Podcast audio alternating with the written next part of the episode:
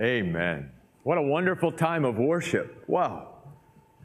And I just, I guess because of this chapter, I'm just so aware of how thankful in, in preparing for tonight, just how thankful I am that there was a time in my life where I asked Jesus to be my Savior. And that I'm never going to have to go through what these folks who continually reject Jesus are going to have to go through one day, in spite of the love that He wants to show them. And and I know you feel that way too. And I think if you and I walk away from tonight just so thankful that we know the Lord, and maybe even more burden for those that don't know the Lord, and, and asking the Lord to give us opportunity to share the gospel or to be a light to those that don't know the Lord, that, that, that that's going to hit the mark because I think a chapter like this really heightens our awareness of those two things making us more appreciative of our own salvation and, and making us more burdened for the lost who don't know Jesus. And that Jesus is just holding out, coming to, to give us a little bit more of an opportunity, maybe to, to be a light and share the gospel with those that don't know. So if you have your Bibles and want to turn, please turn to Revelation chapter 16. This chapter is all about Judgment Day finally coming to the earth. God is getting ready to pour out the final bowls of wrath. And even as I think about that, I'm reminded that the Bible tells us that as the children of God, we were not destined for wrath. Everything that's going to happen at this time in history was not what God ever intended for his own children to go through, but only those who just continually reject and refuse the grace of God found in Jesus Christ. And again, as I said, even before our time of worship, let's remember something. As we go through this chapter, we're going to see the angels commanded by God to pour out the bowls containing God's wrath upon the earth. That judgment day is finally here after all these years. And that as God pours out his wrath upon the earth, that before that day ever came, God poured out his wrath upon his son on the cross to satisfy his holiness.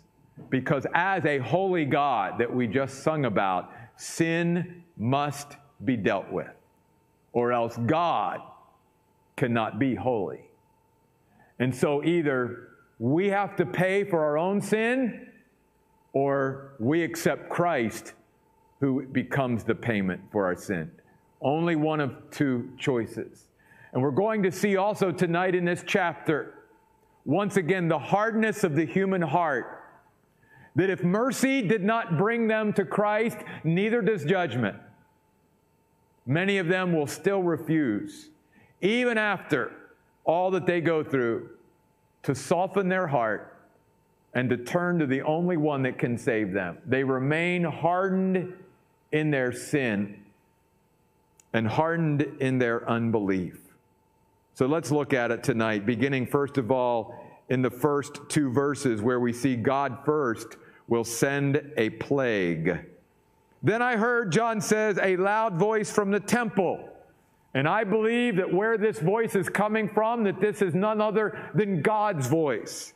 Because it's coming from the place, the temple, where God's presence is manifested and he declares to the seven angels, Go and pour out on the earth the seven bowls containing God's wrath, God's just judgment. Now, I'm going to get a little out of turn here, but one of the main things that John needs to see in this judgment, and that you and I need to see in this judgment, is that God is just and righteous in what he's doing. And that's going to be emphasized in this chapter because even as Christians, even as followers of God, we can come to a chapter like Revelation 16 and go, God, do you really need to do that? Yeah.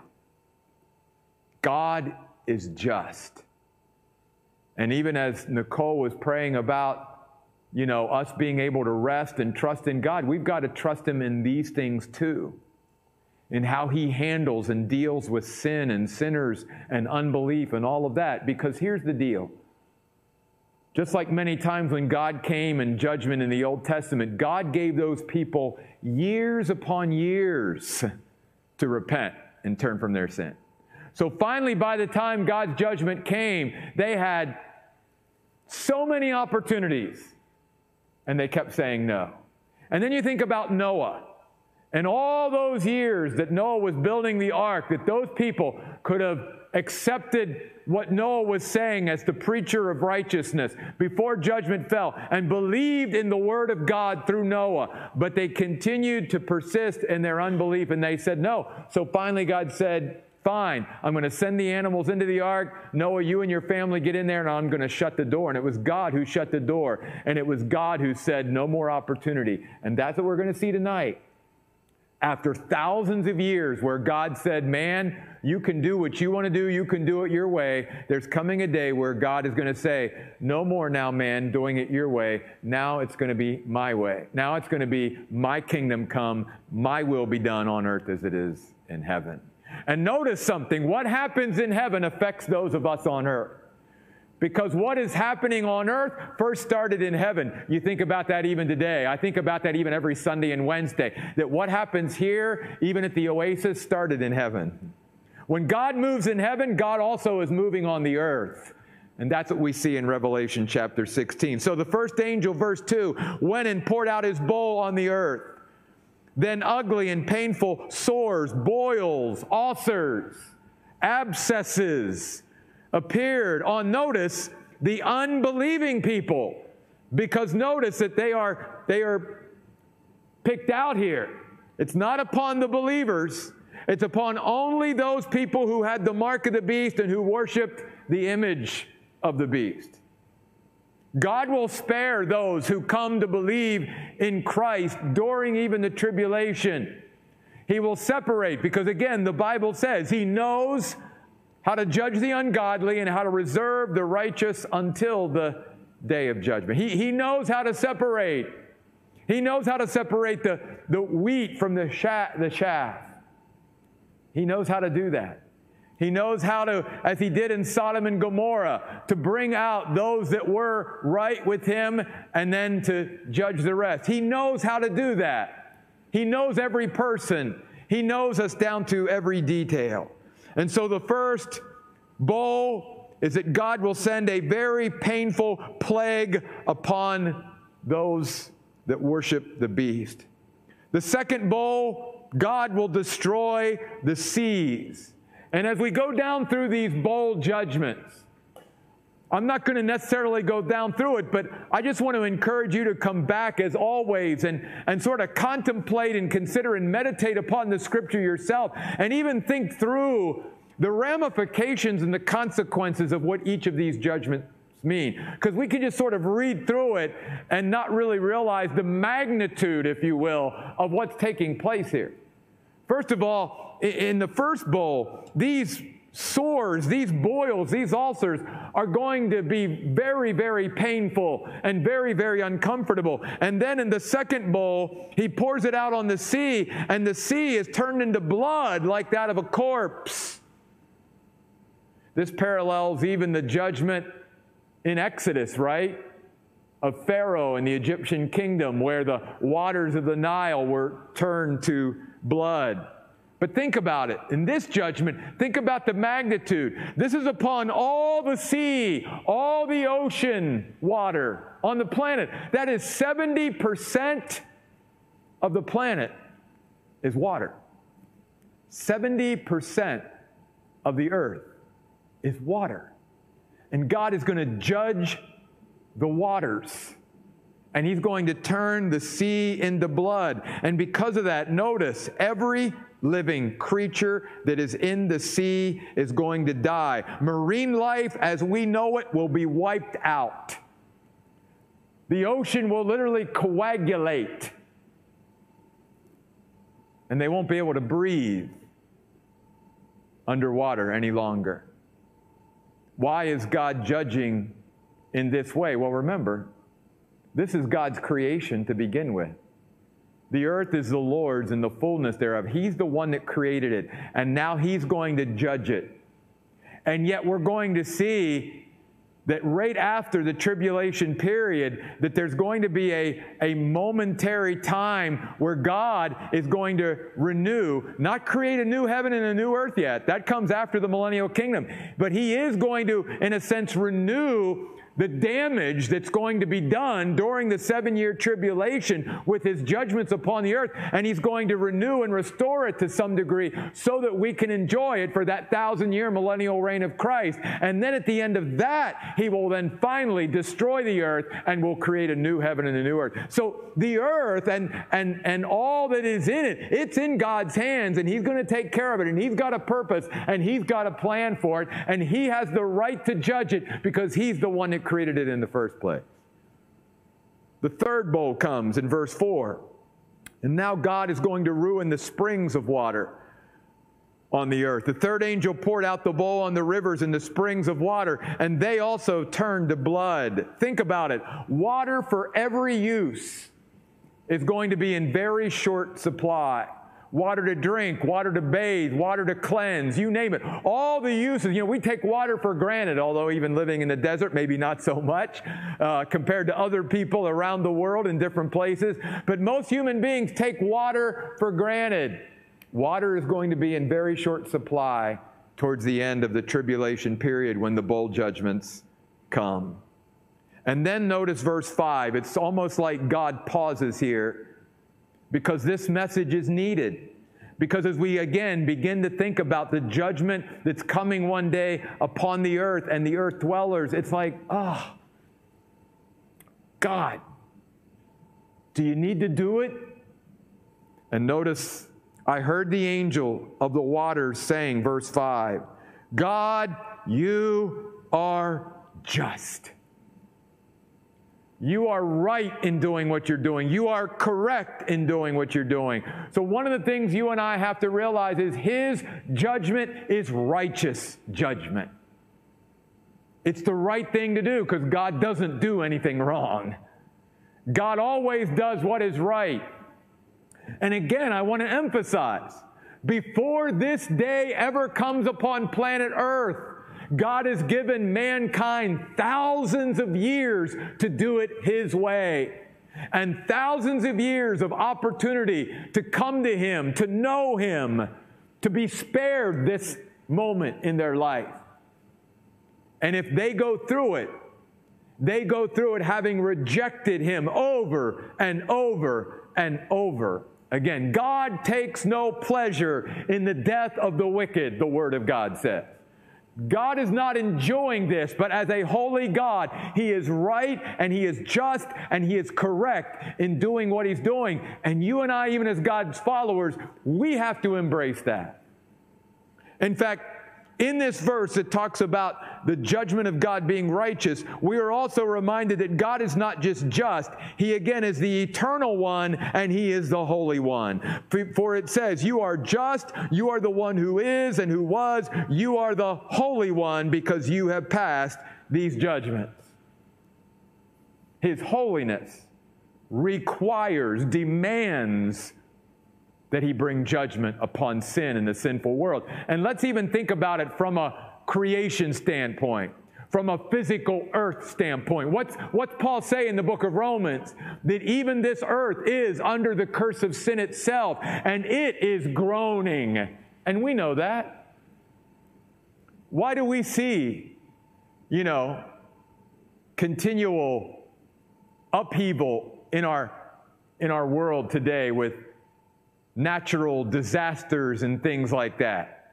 And why do we see extremes coming? It's because the earth is groaning and wants to get out of the burden of being under a curse itself. God never meant for the earth to act the way it's acting. Remember, back in that paradise, in that garden that one day you and I will go back to one day, because Jesus said to the thief of the cross, Today you'll be with me in paradise, and you and I are going to be enjoying paradise one day as well. That that paradise was a perfect environment, unstained, unpolluted by sin and by anything sinful in it. It was exactly what God wanted and desired for His creation for all time. But when sin entered in, it not just affected mankind, it affected this earth as well. And one day, God's going to reverse that. In fact, even in the animal kingdom, we see, if you study the prophets in the Old Testament, we find out crazy things like during the millennial kingdom, the lion and the lamb will be able to lie down together because God will take away that natural animosity. The Bible even says that babies born during the millennial kingdom will be able to lie over the hole of an asp or a snake, and, and it'll be okay because the snake will not harm them any longer. It's going to be a time that it's going to blow our minds because it's going to go back to the paradise that God always desired it to be. But we know that the earth is far from a paradise today in so many ways. And God is going to remove all the vestiges of sin and all of that, and is going to get rid of it and purify it and make it what He wants it to be once and for all. He is just. He is the one who is and who is who was. He is the Holy One, the Holy Other One. There is no one else like God, and He is perfectly correct in doing what He's doing. But notice also in verse 6 not only is His judgment righteous, his judgment is retributive. Can't even say it. Meaning simply that through his judgment, he is vindicating his own people. And that's important too. Remember, we said that God is responding in his judgment to the prayers of his people to vindicate them in a sense for their suffering. And notice then what it says in verse 6 He's also judging because they, the earth dwellers, those who worship the beast and the beast himself, poured out the blood of your saints and prophets. So you've given them blood to drink. They got what they deserved. His judgment is not only righteous, it is retributive. It vindicates his people who cried out, How long, O Lord, before you avenge us? Because they martyred us because of our faith in you.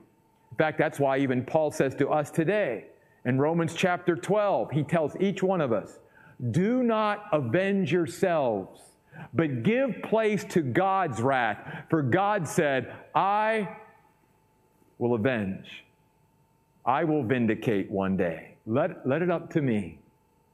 Don't take it upon yourself to be judge, jury, and executioner. I'll take care of those who've dealt wrongly with you one day. I'll settle all the accounts. I'm the one who will bring just judgment. Leave that to me. Rest in me. And that's what we find out here in Revelation chapter 16.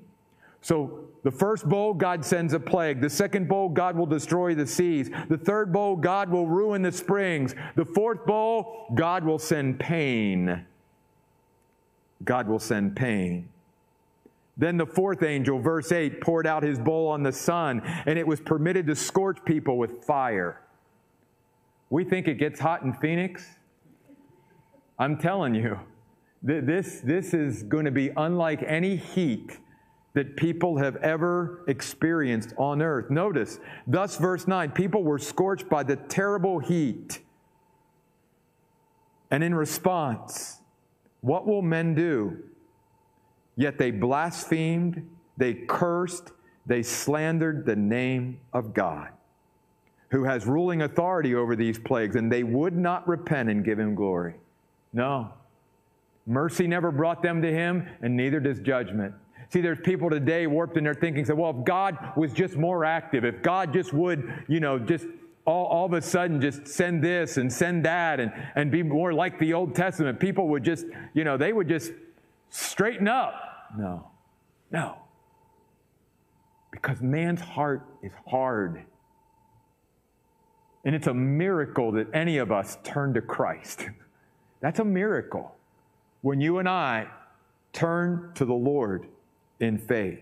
And I love what John is also given in verse 7, again, as a, as a reminder of who God is. And we've got to always come back to that. I heard the altar reply, Yes, Lord God. the God who has authority, the all powerful God, the God who has the power. Your judgments are true and just. God has the authority, the power, the character, and the integrity to judge the earth. No one else does. No one else does. But God does. God does. And we are reminded of that throughout this chapter in all of our life, even right now, all that we go through on this earth, all that we go through as Christians, all that God allows to come in our life, we've got to come back to who God is. God is just. God is the one who is and who was and who is to come. God is holy. God is the Lord God. God is the all powerful God. We're going to see this later on. The one who is in absolute control. Again, going back to what Nicole prayed, that's why we can rest in Him. That's why we can be stable in Him. That's why we can be secure in Him. Because no one else has total control of the universe, but God does. And we're in His hands, no one else's, as His people. His judgments are true and just. And by the way, on the flip side of the negative, I want you to begin to think about that as a Christian. That also means that when you and I get to glory and God begins to reward his servants, that God is going to give us exactly what we deserve for our faithful service here on earth. And he doesn't miss a thing. Which is why Jesus said, You even, I won't miss the fact that you gave a cup of cold water in my name to help somebody. I rem- in other words, here's the deal. Many even of the things that you and I did that God will reward us for one day were so minuscule in our own minds, so minor to us that we will forget about them until we get to heaven and God rewards us for them. We'll go, I did that? I don't even remember doing that, but God remembers. In fact, there's a whole book of the Bible that reminds us that God remembers. It's the book of Zechariah. His name means God remembers. God doesn't forget a thing. And so, as you and I may be looking horror at all the things that's going to happen because God never forgets anything, we can also look at that in a positive way. That as God one day gives rewards to those who lived for Him and love Him and served Him and all of that, that God's not going to miss a thing. And whatever responsibility, whatever role God gives to each of us throughout the millennial kingdom and His eternal kingdom, whatever rewards we get for being uh, a faithful servant of God, it'll be exactly what we deserve. Because God's just, absolutely just in everything that He does. Verse 10 After that, God will plunge the world into darkness. you see, in a sense, there's such a spiritual darkness during this time that God now is going to sort of turn the lights out physically, and now the physical darkness is going to match the spiritual darkness that is existing during the tribulation period. Verse 10 Then the fifth angel poured out his bowl on the throne of the beast, so that darkness covered his kingdom. And people began to bite their tongues because of their pain, the pain that came from the first plague. Notice again, they blasphemed the God of heaven because of their sufferings and because of their sores, but nevertheless, they still refuse to repent of their deeds. Notice over and over again in this chapter, in fact, we're going to see over again in verse 21, three times, what's the response of people? They blaspheme the name of God, they curse Him.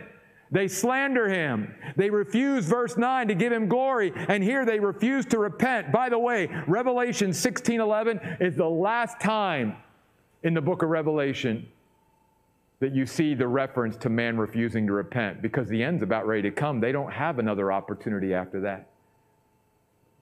Just like that day that God shut the door on the ark and the ark was closed for good and the rains came, and everyone outside that ark wasn't safe because the only safety was inside that ark.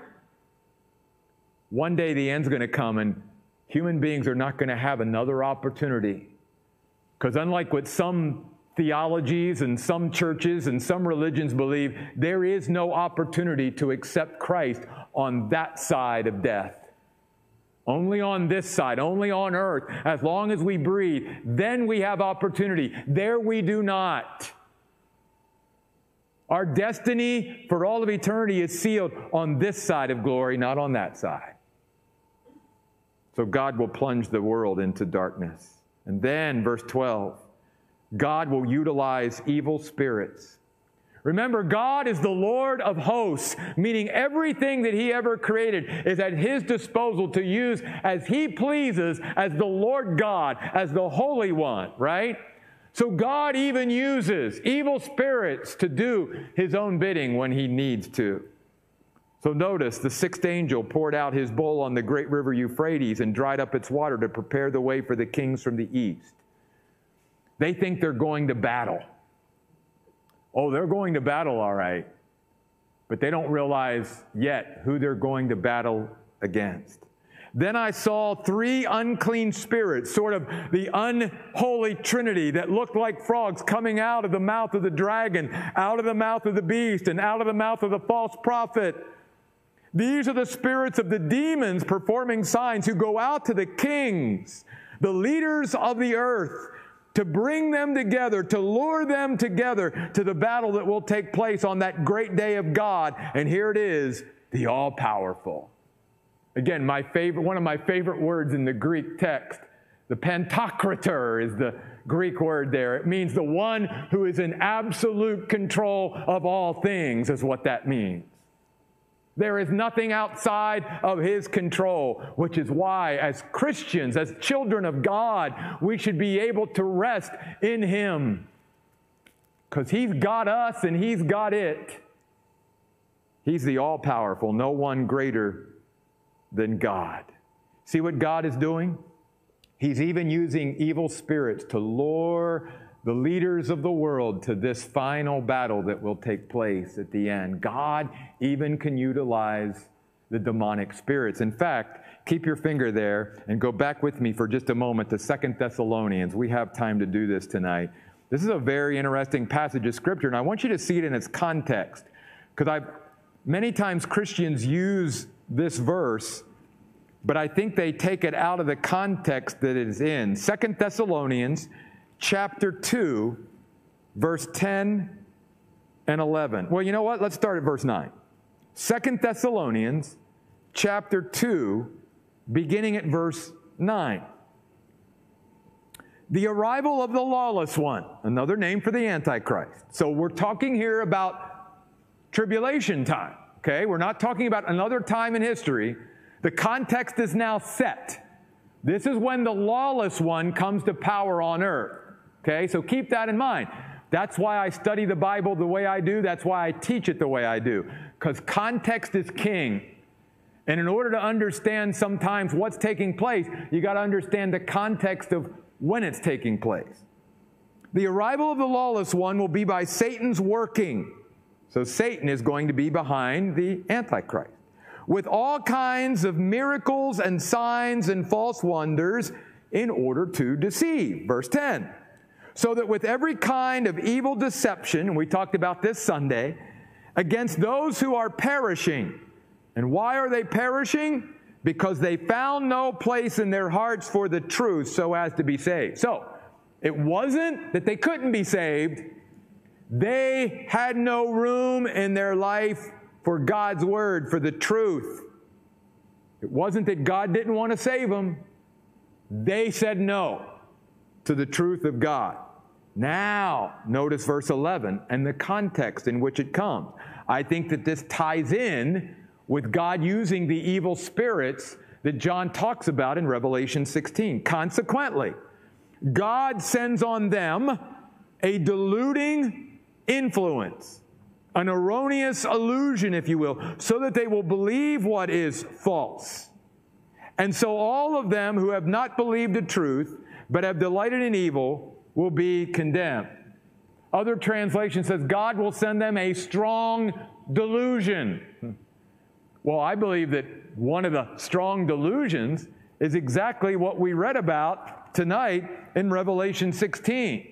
These evil spirits going out of the unholy trinity and drawing the leaders of the world to battle at the place the Bible calls, back in Revelation 16 16, Armageddon. But before we get to that, you can flip back now to Revelation 16. Look at verse 15. all of a sudden Jesus is talking. And Jesus says in verse 15, Look, I will come like a thief. By the way, interesting in the original, this phrase, I will come, is literally in the present tense. He's saying, I'm on my way. Now think about that.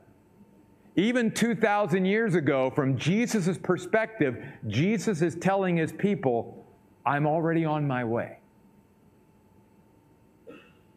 I think that should say something to us. And the only way he becomes a thief by his coming is for those who are not expecting him to come.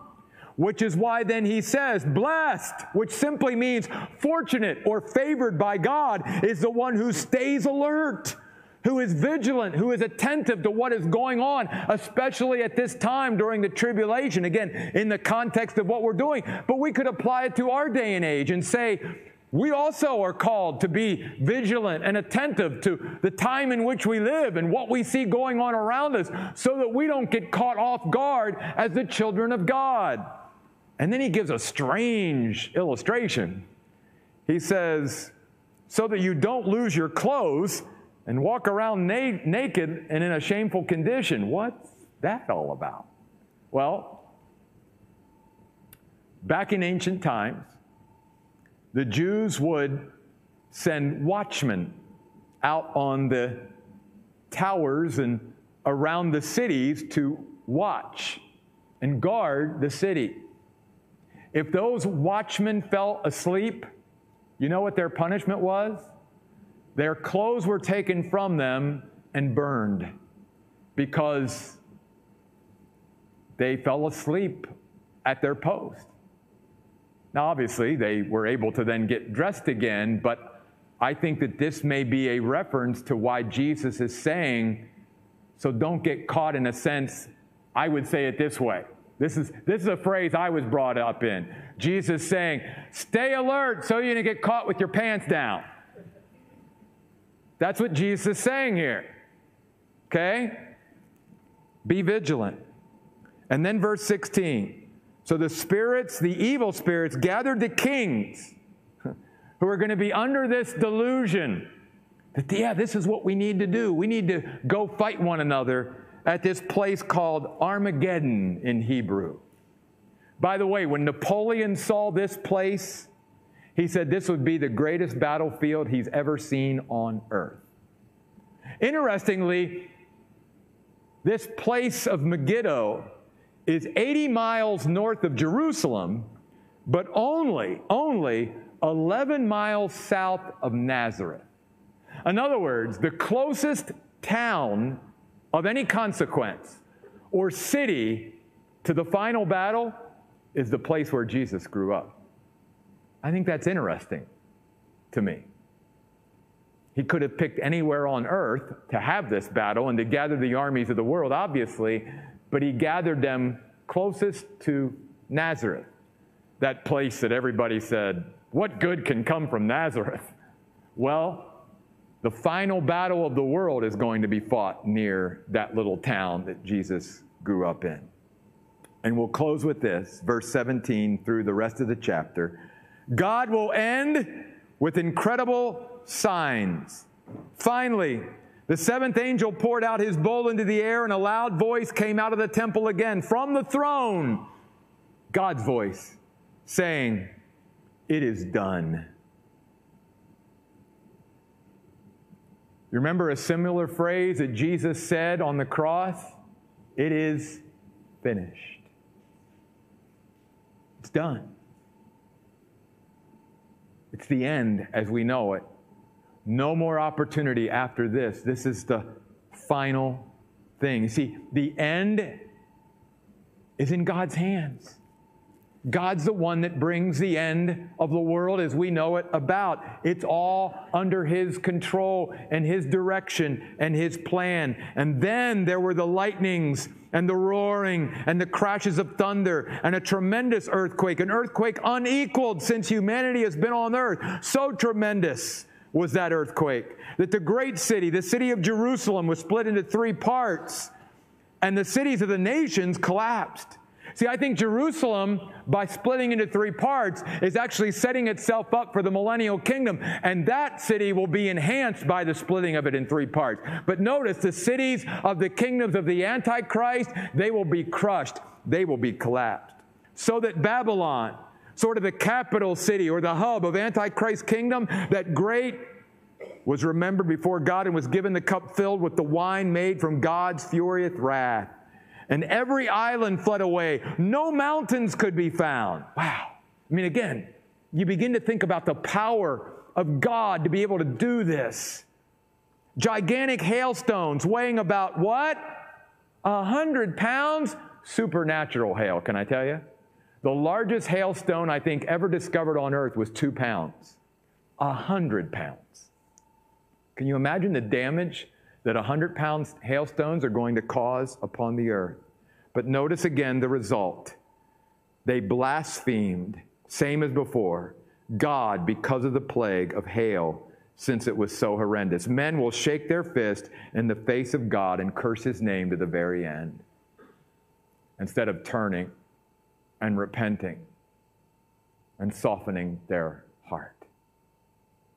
We could come away from a chapter like this and go, wow, a day like that's coming to the earth? Absolutely it is.